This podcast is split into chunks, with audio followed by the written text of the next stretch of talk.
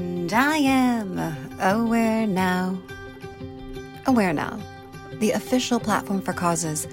Tune in and turn it up as we raise awareness, one story at a time, for the causes that tie us all together.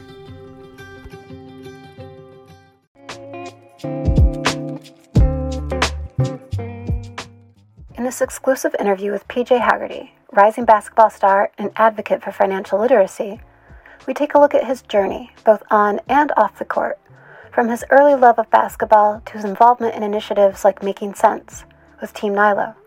PJ shares insights on his personal and professional aspirations.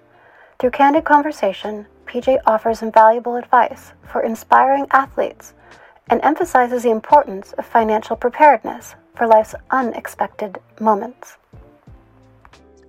Thank you so much, PJ Haggerty, for joining me here in Aware Now to share your story, to share this space. Thank you so much. Yes, ma'am. Thank you for having me. Absolutely. So tell me, tell me about PJ. Who are you? About myself. Uh, I'm just, uh, I'm a very calm, cool, collective type of person. I mean, I'm just uh, good to be around. Never like negative. I always try to stay positive and this life I live. And just, uh, I'm a basketball player. I love basketball. I love my family, and I'm big on uh, believing in God. He got me uh, where I am today, and that's just me. Wow, that's awesome. So let's talk more about basketball then. When was it that you fell in love with basketball? Uh, I started playing when I was four. I mean, I didn't really know a lot about basketball. You know, you're four years old, but as I got older, I just like fell in love with it. I just was like always good at it. I just had like skills. I always played like with older older people when I was younger, and I think that helped me to get where I am today. All right, so you've been at it for for a few years now. yeah, like 15. 15. uh, so uh, what, what let, let's talk goals now. What are your goals? Perhaps some goals on the court and goals off the court as well. Uh, on the court, probably uh, just but just for our team, just to go as far as we can. I mean, I hope we make it to March Madness, uh, win a conference tournament, and just go as far as we can. And just personal goals, just uh, just be able to show people how good a basketball player I am, just things like that. Just show how I'm a leader on and off the court. But off the court, just probably just becoming like a better person, and just like connecting with my family and things like that. Mm-hmm, mm-hmm. Um, so, more about basketball. When was it that you thought that basketball could potentially change your life? I mean, was there a particular game or particular moment where you just said, "This is it. This is my thing"? Yeah, I'll, I'll probably say it was my eighth grade summer. I played, and it was just like a tournament where I think I averaged like throughout four games, like I think it was like 23 points and then I just started like to feel like I could probably do something like good with basketball. And then from there, I just started getting like offers, recognition, and then it just took off from. Uh, okay, so if you weren't playing basketball, wasn't allowed, couldn't couldn't touch it, what would you be doing? That's a hard one. probably probably playing football. I played football when I was younger. I probably played football. I was pretty good. I just I wasn't as good I am in basketball, but probably football. Yeah. All right, all right, that's fair. Um, let's talk about something completely and absolutely different. If you could invite three people to dinner, who would it be and why? Maybe the hardest question of this whole interview. Anybody, like, even if I don't know them? Anyone in the world. Probably, uh, probably Kevin Hart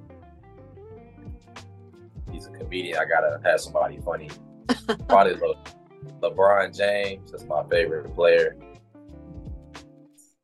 Uh, trying to think. And probably uh Drewski. You know who that is, Drewski?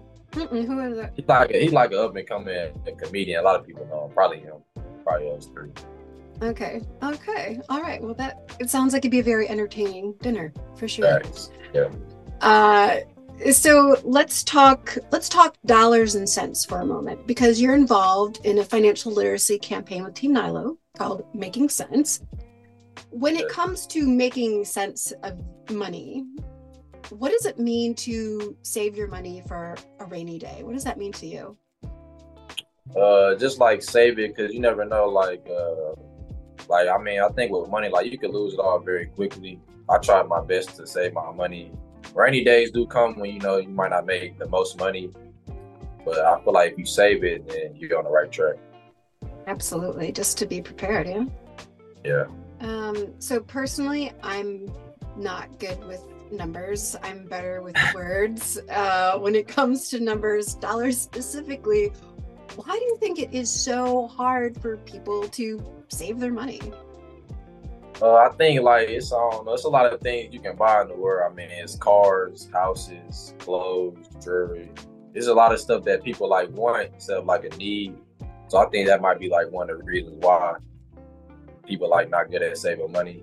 I know even sometimes I like to buy stuff, but I mean I know I should save it, but I feel like probably those things like house, just the stuff that people want. Mm-hmm, mm-hmm. Just because there is so much out there, it's easy to be yeah. tempted. Mm-hmm. Uh, so now, um, if you make it to the next level, which I'm sure that's just we're just about there, it's just happening in real time here. What are the first three things that you plan to do with the dollars that come in when you level up? Uh, first thing, probably buy my mom a car. She been, well, she been saying if I ever make it, she this is what she wanted a car for me. So I'll probably buy her that. I think she said like an MG or something like that, and then probably buy my sister like a nice watch or something like that, and then probably buy myself a house for me and my dog I love that you said your mom and your sister, you put them before yourself. That says something. Yeah. Yeah. I would say my dad, but he he always say he don't want nothing from me if I ever make it, just for me to be happy and take care of my mom and sister. That's awesome. So yeah. And you've got a dog. What kind of a dog you have? I got an American bully. Oh. Yeah. What's his name? Short fat dog. His name Cash. so appropriate for this conversation. So that's perfect. okay, one more question for you today, my friend, is this. What advice would you give to all of those young kids that are looking up to you one day hoping to play division 1 basketball? there's one piece of advice that you could give. What would that be? uh, probably to never give up and just stay working hard. I mean, growing up, I wasn't like the fastest or the most athletic or even the best, but I had a like work a work ethic that I stick to every day, and then it just helped me get better each and every day leading up to this point. And then if you just believe in yourself and just work hard, just never give up, the dreams come true. Awesome. Well, thank you so much. I really appreciate you taking this time, sharing your story, sharing this space, for helping us all become just a bit more aware now. Thank you so much. Yes, ma'am. No problem. Thank you for having Tune